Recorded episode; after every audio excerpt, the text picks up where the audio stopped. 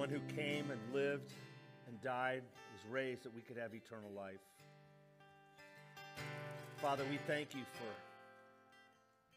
making a way when there was no way, for giving a, us a way to have eternal life through faith in the gospel of Jesus Christ. And Father, I just pray that now, by the power of your Spirit, you would use your word to work in our hearts, change us, conform us to the image of your Son. I pray if there's anyone here today that might be struggling with you or that, or that hasn't had a time where they've received Jesus as Lord and Savior, I pray today would be the day of their salvation.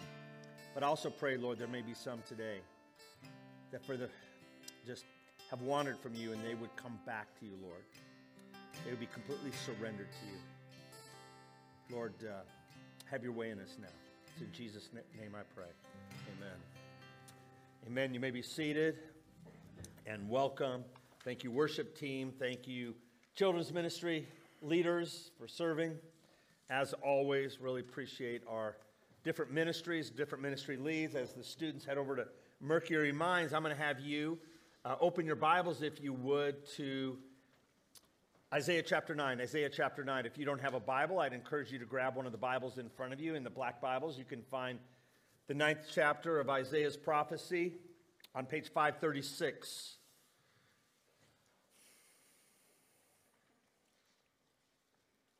How often do we hear a political candidate say that they'll bring peace in their administration? Like, if you elect me, I will shut down that war. How successful have politicians been throughout history in stopping wars. Consider where we are today, 2023. There's a war in Ukraine, in Israel, the Sudan, Ethiopia. The Mexican drug cartels are at war. There's war in Afghanistan, in, in Yemen, Somalia, Libya, China, and Taiwan. How about the U.S. Congress? Kind of warring there, aren't they? What about closer to home? We, we, we have wars closer to home, in our own homes, maybe between spouses or children, a neighbor. Could be turmoil within our own souls. Ever since the fall of man in Genesis 3, we have lived in a world uh, filled with strife and conflict there is really no real peace out there apart from the peace of Jesus Christ. This is the message Jesus would have shared to the two men on the road to Emmaus. We talked about it last week in, in, uh, in uh, uh, Luke chapter 24. How two men, after, after the crucifixion of Jesus, were walking back seven miles from Jerusalem to Emmaus. And as they were, a man came upon them. They didn't know that it was the resurrected Jesus. He said, What are you guys talking about? And, and, and they looked at him and they're like, they were shocked that he didn't know what was going on in Jerusalem. And he said, What things? And he, they said, About Jesus. We thought he was a prophet. Uh, he did mighty things in deed and word. Yet the chief priests and the rulers had condemned him and crucified him. They'd hoped that he was the promised Messiah the one that would redeem Israel. And now it was the third day since the crucifixion. And there were three women that went to the tomb and they said the tomb was empty. And had a vision of the angels who said that he was alive. And that's when Jesus said in Luke chapter 24, verse 25, he said this. Let me put it on the screen. Luke chapter 24. And we had a problem with our ProPresenter earlier where it was freezing, and I think it's freezing again. There we go. And he said to them, O foolish ones and slow of heart to believe all that the prophets have spoken. What was he talking about there? All that the prophets have spoken, the Old Testament. We know that the Old Testament is the New Testament re- concealed, and the New Testament is the Old Testament revealed. He, he says, Was it not necessary that Christ should suffer these things and enter into his glory? All the prophets had spoken about a Messiah to come who would suffer and die and be raised. And it says, and beginning with Moses and all the prophets, he interpreted to them in all the scriptures the things concerning himself. I mean, this would have been the greatest Bible study of all time as Jesus, who still had not revealed himself to these men, shared the whole story of salvation, starting back in Genesis chapter 1 with the creation of God, where he would have said the creation of God was good, but the sin of man was bad, but the gospel of Jesus is our hope. Jesus would have explained this to them. He would have reiterated that since the fall of man in Genesis chapter 3, there has been strife, there has been conflict, there has been no peace. And we need to look forward to the Prince of Peace who would come.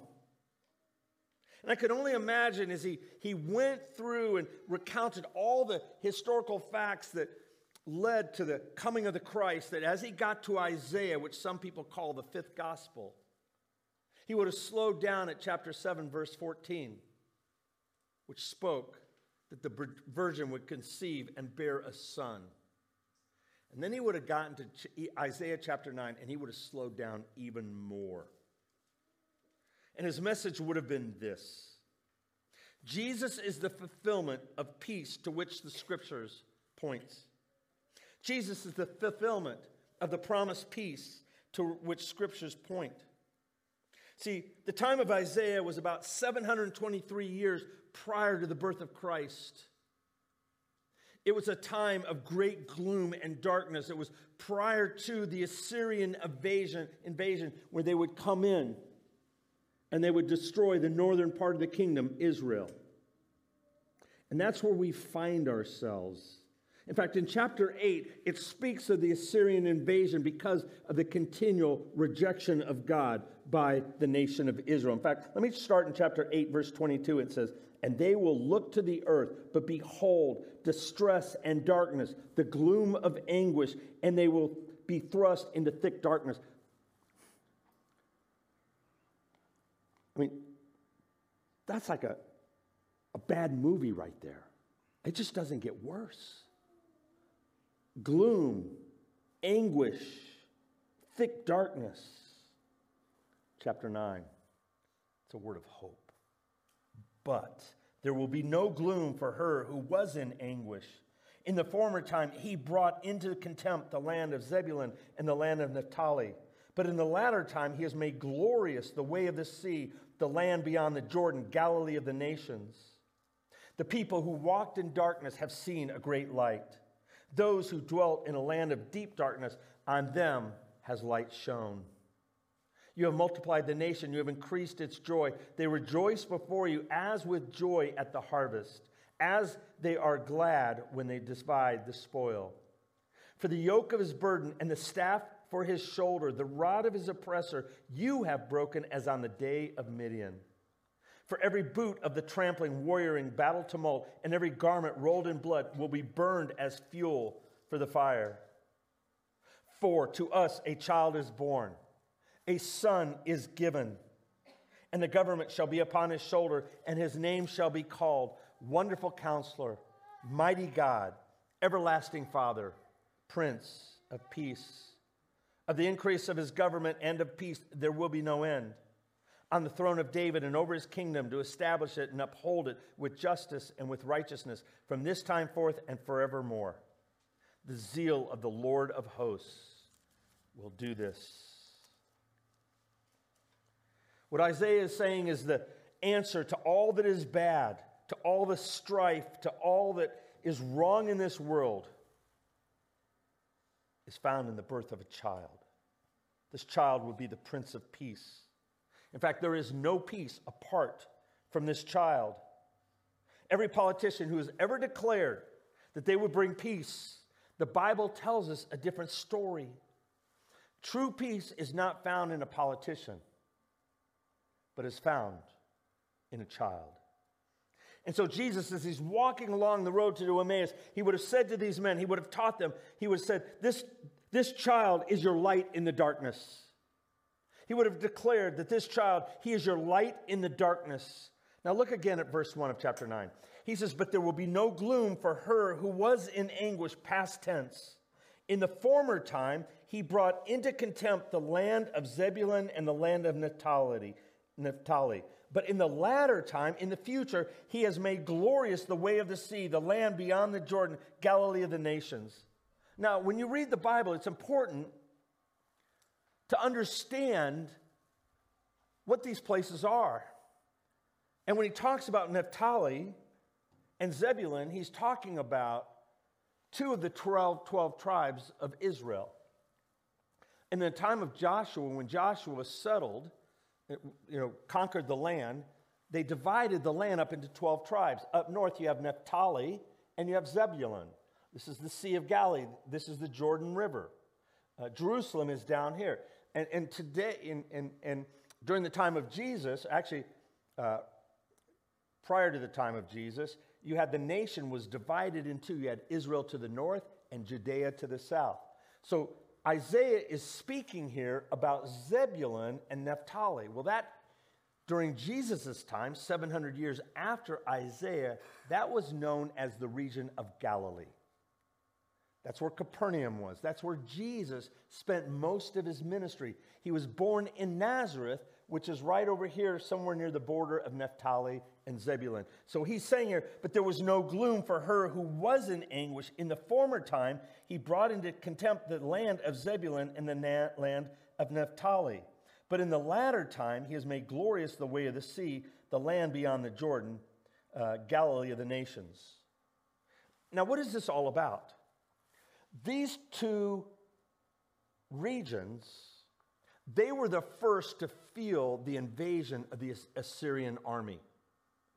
As part of God's judgment against Israel because of their continued rebellion, he brought the Assyrian army and they came in and they marched over these two regions and they conquered northern Israel. They were the first to feel the weight of this conquering army. But Isaiah now makes a promise of better days. Even though they felt the weight of the army at first, and this is the way the Babylonians came in about 150 years later, they were the first to experience the birth of Christ, or to, to experience the life of Christ. That's why it says, But in latter time, he has made glorious the way of the sea, the land beyond the Jordan, Galilee of the nations. It's a prophecy of a light, of a, of a, of a time to come. Notice what he says in verse 2 But the people who walked in darkness, speaking of those in Zebulun and Naphtali, have seen a great light. Those who dwelt in a land of deep darkness, on them has shone the light. He's talking about the fact that this Messiah would walk the land here, the, the Messiah would come. It would be a time where the deep darkness would be overcome by this beautiful light.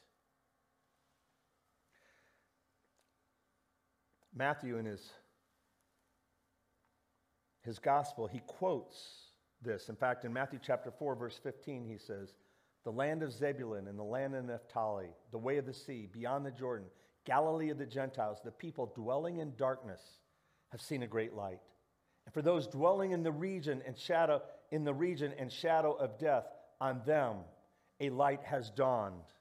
Matthew is, is Uh, Matthew was written to the Jews. There's over 60 prophecies of the Messiah to come that are, that are quoted in Matthew, or there's at least 60 quotes from the Old Testament in Matthew. And he's doing that because he wants the Jews to understand that this Messiah that has come, this light that is shown, is the promised Messiah. He is, that's who Jesus is. This promised light of Isaiah chapter 9, verse 2, was a sign of hope in the deep darkness. This light had come.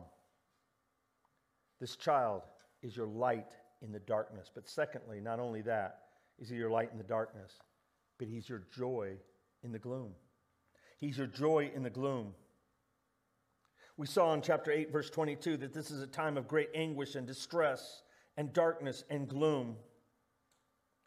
And he says now in, verse 3, he says, you, speaking of God, you have multiplied the nations. You have increased its joy. So out of the gloom, joy. They rejoice before you as with joy at the harvest, as they are glad when they divide the spoil. When he says you have multiplied the nations, it's a reminder that God has fulfilled the Abrahamic covenant. Wherein both Genesis chapter 12 and Genesis chapter 15, God had promised that out of Abraham would come great nation. So here he says, You have multiplied the nation, you have increased its joy. And how great was their joy? It was joy that you have when there's a great harvest. It was a joy that happens after you defeat an army. And you see it in verse 3 when they divide the spoil. Why is that so, such a big deal? Because they were under incredible oppression. Verse 4 tells us For the yoke of his burden and the staff of his shoulder, the rod of his oppressor, you have broken as on the day of Midian. I mean, you see those three words yoke and staff and rod. I don't think we as a people in the United States have ever felt that. But they were under great oppression. And yet, God broke that oppression as on the day of Midian. Why is it important to understand the day of Midian? Because the day of Midian harkens back to Judges 6 and 7 to a man named Gideon who is threshing wheat where the prophet comes to him and says how you doing almighty man of god? Like he's looking around like who are you talking to? I'm just threshing wheat. But god used gideon to defeat the great midian to, to, great, to defeat the great army that was surrounding them and how did he do it well he didn't do it by a great army because he told gideon to take the army of 32,000, cut it down to 10,000, and then cut it down to 300 people. And, and, they didn't even use any elements of war. They used broken glass and, and, and, and jars, and they made noise, but it was, it was God that put the nation, uh, that put the enemy in confusion. It's a reminder that God is the one that will defeat the enemy. He is the one that can break the oppressor as on the day of Midian. Verse 5 For every boot of the tramping warrior in battle tumult and every garment rolled in blood will be burned for fuel as fire. It's a reminder that God can break any oppressor. As God would break the Assyrian army, God would one day break the Roman nation that would oppress Israel. It's a reminder that there's nothing too difficult for God. God is our strength, He is our power. And God would send Jesus into the world as a child to defeat the enemy that we face our sin, death, and gloom. So, Jesus is your joy in the gloom. He is your light in the darkness. Third, He is your peace in the storm. He's your peace in the storm. they were getting ready to face a storm of biblical proportions. And yet, verse 6 is the climax of this incredible prophecy. Look at verse 6. For to us, Notice you see in verse 4 and 5 and 6, you see the word for. It's a conjunction. As a result of. How was this, how was this oppressor broken as on the day of Midian? How were the how was uh, the, the warriors and their, their garments burned as fuel for fire? He says, For to us a child is born, for to us a son is given. This child will be the source of light and joy. You see these two emphatic nouns right here in verse, verse 6. He says, For us, to us a child is born, to us a son is given. The, the child speaks of his humanity. A child is born. He, was born of a woman, but a son is given. We know that that's the seed of the Messiah, the, the virgin birth, the virgin conception, that, that he would be given. It's a reminder of John 3:16, for God so loved the world that he gave his only begotten son that whoever should believe in him should not perish but have eternal life. The son was was given. It was a gift of God. The child was born. He was fully man, he was fully God. Ray Ortlund speaks of this. He says this. He says, God's answer to everything that has ever terrorized us is a child. The power of God is so far superior to the Assyrians and all the big shots of this world that he can defeat them by coming as a mere child. It's a great word. The son will be born to the nation of Israel. He's the promised son of David. He will be given.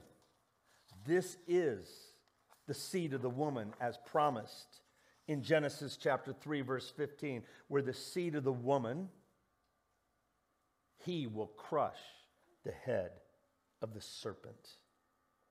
It affirms what Isaiah said in chapter 7, verse 14. Let me go there again. Therefore, the Lord himself will give you a sign. Behold, the virgin shall conceive and bear a son, and shall call his name Emmanuel. I want to keep it there for a minute. This prophecy, as, long, as well as all the other prophecies in the Old Testament, they kind of blow my mind. The, the fact that there's hundreds of prophecies that perfectly speak of the Messiah to come, all perfectly fulfilled.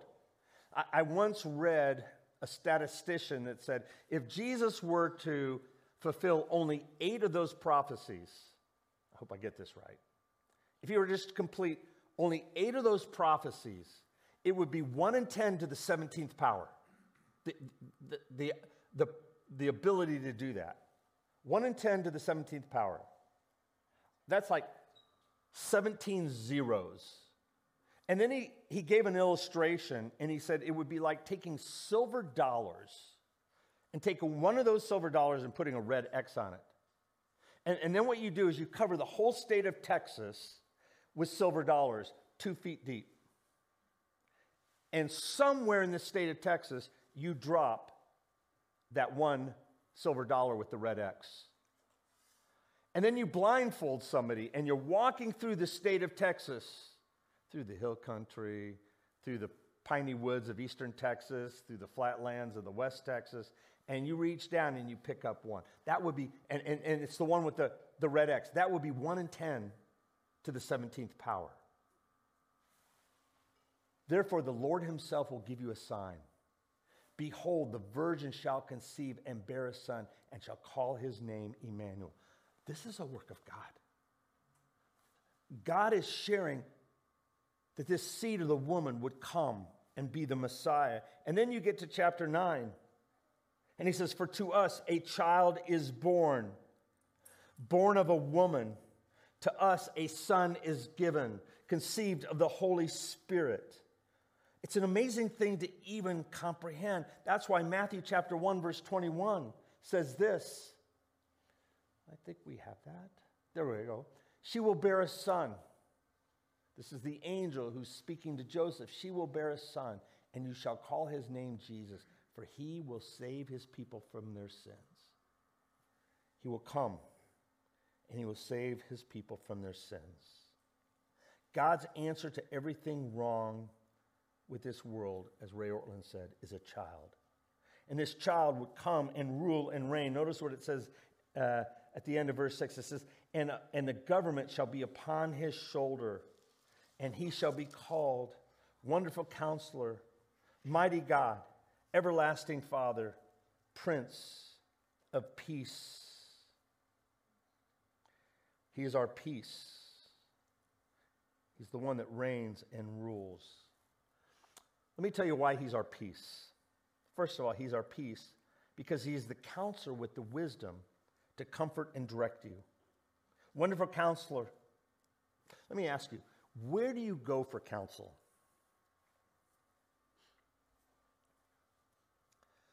Like we can go to all the wrong places for counsel. We can go to a mother in law. I'm not against mother in laws. We can go to Oprah. I'm against Oprah.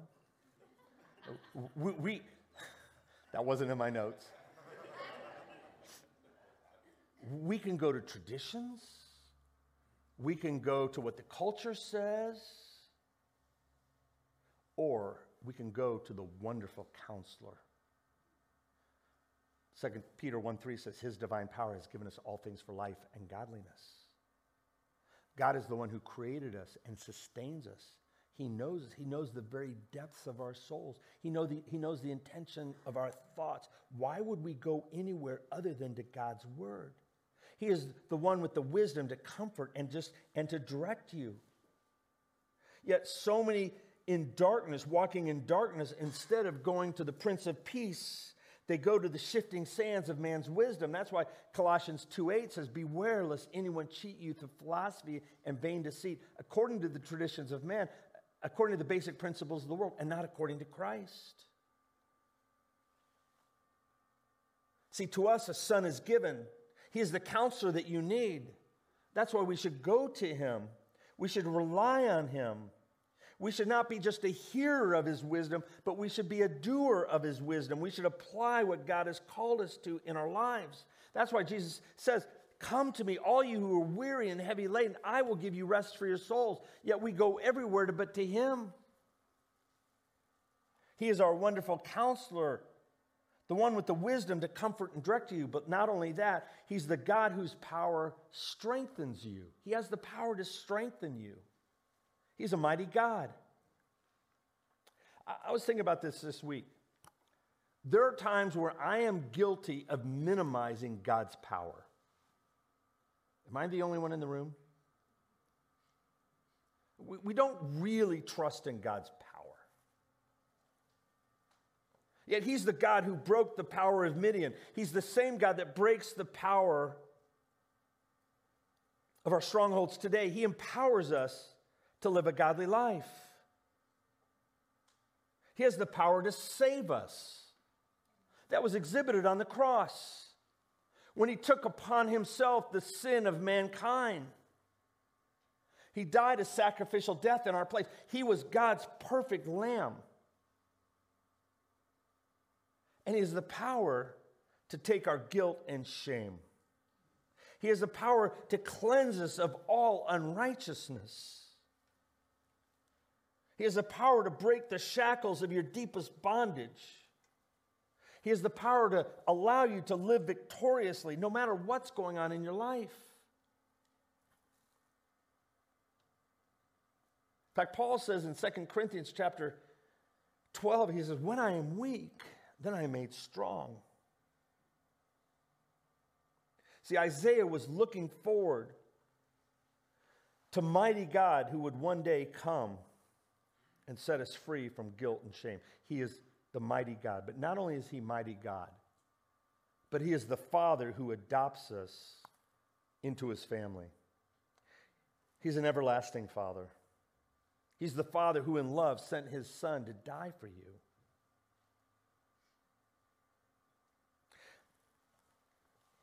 When you're in Christ, there is nothing that can separate you from God's love. He's eternal, He's everlasting. There is nothing we can do to be saved, and there's, since there's nothing we can do to be saved other than put our faith and trust in Jesus Christ, there's nothing we can do to lose our salvation. His love for us is vast and deep.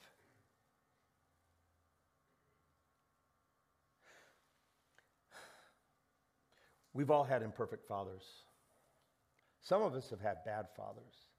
Some of us have had absent fathers. But we all have in Christ an everlasting Father who is a good Father, who is a loving Father, who is a caring Father. He loves us without condition. He loves you without condition. That's the everlasting Father. So, no matter what your earthly father was or wasn't like, you have an eternal Father who loves you unconditionally, meaning without condition. And when you mess up, and you will, don't run from him, but run to him. It's kind of like the prodigal son when he got to the end of himself in Luke chapter 15, verse 17. He just, he remembered his father and he decided to go back to his father. And when he did, I mean, his father wasn't there with his arms crossed, just tapping his foot. It's like saying it's about time. Now he ran to him and embraced him. He said, We're going to have a party. There's some of you that maybe have strayed from the Father and you need to come back to Him. And we'll party with you. We would love to celebrate that with you. What an amazing thing. He's the Father who adopts us into his family. Let me ask you have you been adopted to his family? There's only one way you can be adopted, and that's by putting your faith in the life, death, burial, resurrection of Jesus Christ. Because the Bible says if we confess with our mouth that Jesus is Lord and believe in our heart that God raised him from the dead, you will be what? Saved.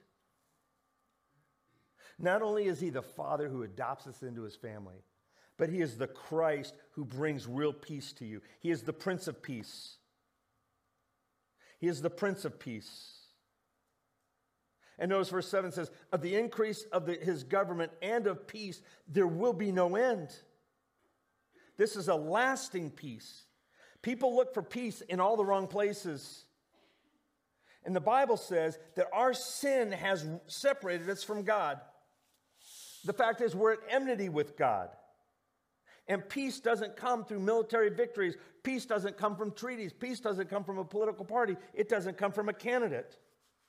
Peace comes from the Prince of Peace. The peace of God comes only through the God of peace. That's Jesus. And there is no end to this peace. Of the increase of his government and of peace, there will be no end. On the throne of David and over his kingdom to establish it and to uphold it with justice and with righteousness from this time forth and forevermore. And I love what he says at the end of this verse. The zeal of the Lord of hosts will do this. Take it to the bank. God is in control. He will fulfill what he has prophesied. And we know 2,000 years ago, in the fullness of time, Galatians 4 4, God sent forth his son, born of a woman, born under the law, to redeem man back to himself. It's an amazing thing. There is no end to this peace. And the fact is, there is war around us, but the real war is within us. And it's only through Jesus Christ can you have real peace in your heart. In fact, listen to what Isaiah says later on in Isaiah 53. Isaiah 7 talks about a coming child. Isaiah 9 talks about a coming child. Isaiah 53 talks about what this child would accomplish. But he, being this child, Jesus, this is the prophet looking forward 700 years, prophesying what Christ would do. But he was pierced for our transgressions. Speaks to the cross. This was before the cross was even invented. He was crushed for our iniquities. Upon him was the chastisement that brought us what? Peace. It is through the death of Christ on the cross that we can have peace. And with his wounds, we are healed. Healed of our sin nature, healed of our, of our, of our shame. All, all we like sheep have gone astray. We have turned everyone to his own way. And the Lord laid on him the iniquity of us all. It speaks of the substitutionary death of Christ in our place. It's 2 Corinthians 5:21. He became sin. Jesus became sin who knew no sin that we might receive the righteousness of God. The Lord laid on him the iniquity of us all. So when Jesus died on the cross, God placed all of the all of our sin, past, present, and future, on Christ. And so, for those of us that receive Christ, we now, when God looks at us, He doesn't see our sin, but he sees the righteousness of Christ that's been imputed to our account. It's an amazing thing. Isaiah 9 6 is a prophecy that was fulfilled in the birth of Jesus, the one who would bring peace, an everlasting peace. So, how does he bring us that peace? I kind of talked about it, but let's fast forward to Ephesians chapter 2. I'm going to ask you to turn to chapter 2, if you, Ephesians chapter 2. If you, don't, if you have a black Bible, uh, you can find Ephesians chapter 2 on page 917. If you're wondering about where it is in your Bible, Matthew, Mark, Luke, and John, then you've got Acts and Romans, you've got 1st and 2nd Corinthians, and then you've got the General Electric Power Company. Galatians, Ephesians, Philippians, Colossians. So, Ephesians, Ephesians chapter 2. And we see here that our peace is found in the gospel of Jesus, which Paul speaks about in Ephesians chapter 2. He reminds us first that before Christ, you were alienated. You were alienated. You were separated from God. Look what Ephesians 2 says, verse 11. He says, Therefore, remember that at one time you Gentiles in the flesh, you Gentiles before you were in Christ, called the uncircumcision by what is called the circumcision. The Gentiles were the uncircumcised, the Jews were the circumcised, and they had nothing to do with each other. In fact, they hated each other. As bad as it is in Israel and with the Palestinians today, it was that much worse between the Jews and the Gentiles. That's just to give you a picture. Therefore, remember that at one time you Gentiles in the flesh called the uncircumcision by what is called the circumcision, which is made in the flesh by hands. Remember that you were at that time, here it is, separated from Christ, alienated from the commonwealth of Israel, and strangers to the covenants of promise,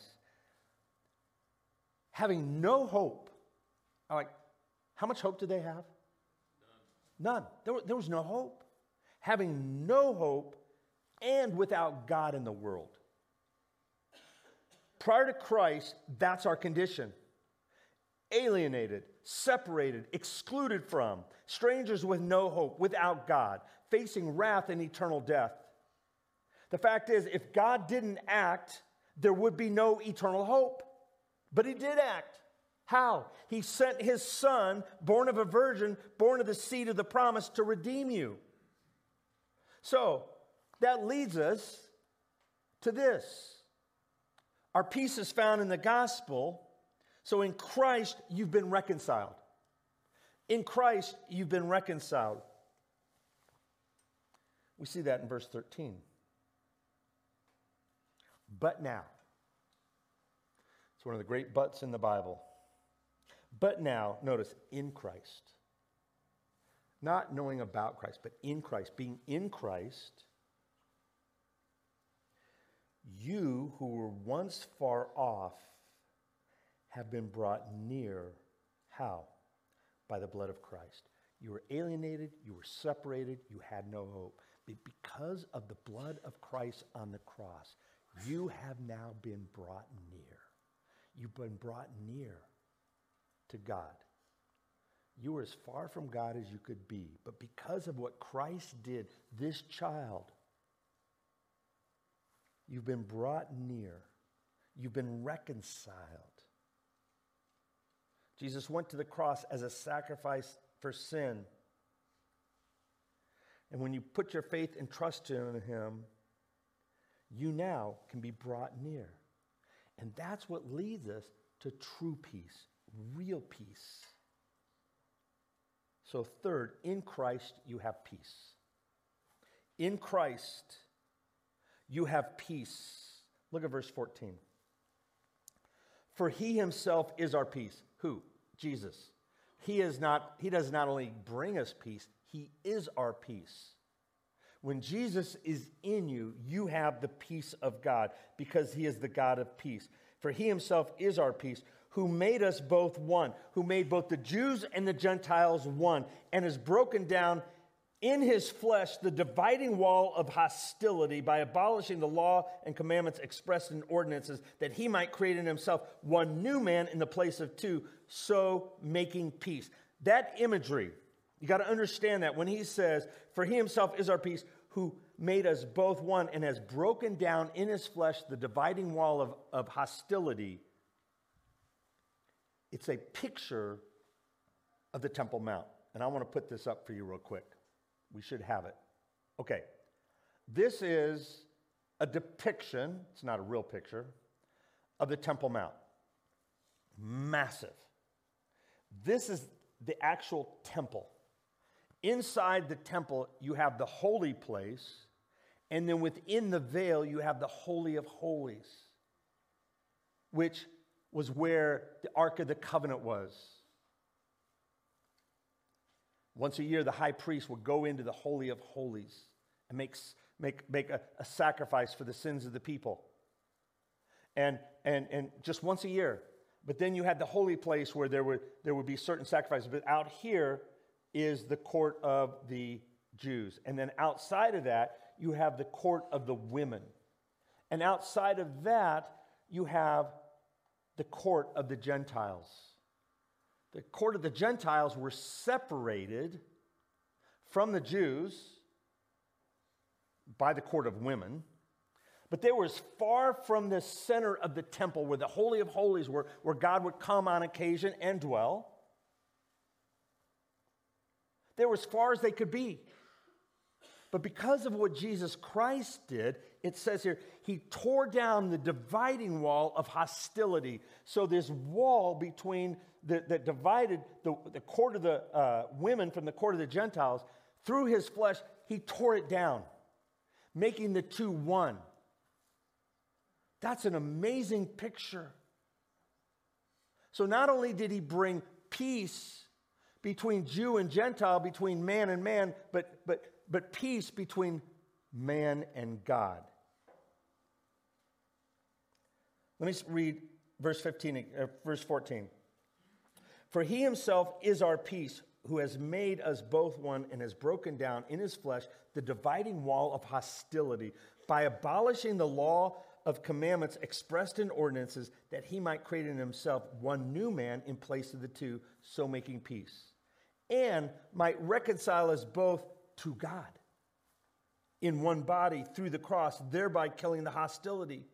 There you see it. He reconciles us to God. Now we have peace with God, but He's also broken down the dividing wall of hostility between man and man. So we now have peace with one another and peace with God. For through Him, or actually, verse 17, and He came and He preached peace to you who were far off, speaking of the Gentiles, and you who were near, speaking of the Jews. Like they were near, but they weren't there. They were closer, but it's only through Christ that we can have a relationship with God. Jesus says, I am the way, the truth, and the life. No one comes to the Father except by me. You can't, there is no other way to come to Christ. It is, I mean, come to, come to God. It is only through Christ. There is salvation in no other name by which we must be saved. That is Jesus Christ. Verse 18, for through him, through Jesus, we both have access in one spirit to the Father. In Christ you've been reconciled, in Christ you have peace. And that's why Romans 5:1 tells us, therefore, since you've been justified by faith, you have peace with God, which leads us to this. In Christ, you are part of God's family. Look at verse 19. In Christ, you are part of God's family. So then, as a result of all of this, you are no longer strangers and aliens. You were alienated, but no longer. But you are fellow citizens with the saints and members of the household of God. So now you were a bunch of ain'ts, now you're saints. What an amazing thing. And you're members of the household of God. We are members of God's household. What a beautiful thing. Built on the foundation of the apostles and the prophets Christ Jesus himself being the cornerstone, in whom the whole structure, being joined together, grows into a holy temple in the Lord. In him, you also are being built together. That speaks of our growth as we grow in God's word into a dwelling place for God by the Spirit.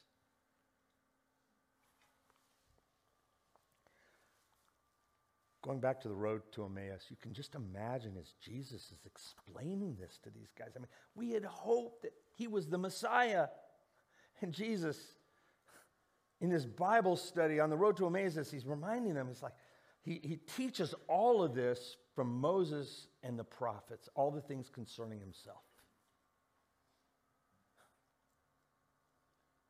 When you start reading the prophecies, and see the fulfillment, you can't help but be overwhelmed. And the fact that we're now one with Christ speaks of our union with Christ. So not only when we get saved do we die with Christ, but there'll be a day we raise, are raised with Christ. We will be resurrected with Christ. That's our eternal destiny. We spend eternity in heaven. Listen, right now, today, you can have the peace of God knowing your, your eternal destiny is secure. There is no peace apart from Christ. There's none. Because we're just wondering, like, when my parents passed away, there was no peace because they didn't know what was going to happen. I mean, we tried to explain it to them, they never received Christ. We have the opportunity today. I'm going to ask our worship team to come up. And as they do, I just want to remind you that Jesus is your light in the darkness. He, he's your joy in the gloom. He's your peace in the middle of the storm. In Christ, there will be a day we are raised with Him to a glorious eternity. And for that, we can celebrate. Father, I thank you for these truths. Lord, we know your word is truth. Thank you for the fact that, Lord, when there was no way for us to have eternal life, you made a way. And you did that by sending your son, Jesus Christ, into this world, God becoming a man. Put on flesh, died a sacrificial death in our place, and was raised that we could have eternal life. Father, we thank you for that. And Father, we look forward to the day when we will be resurrected with you to eternal glory. But until that day, Lord, help us to make a difference in this world. Help us to be peacemakers as we reflect the Prince of Peace, Jesus Christ, in whose name I pray. Amen. Amen.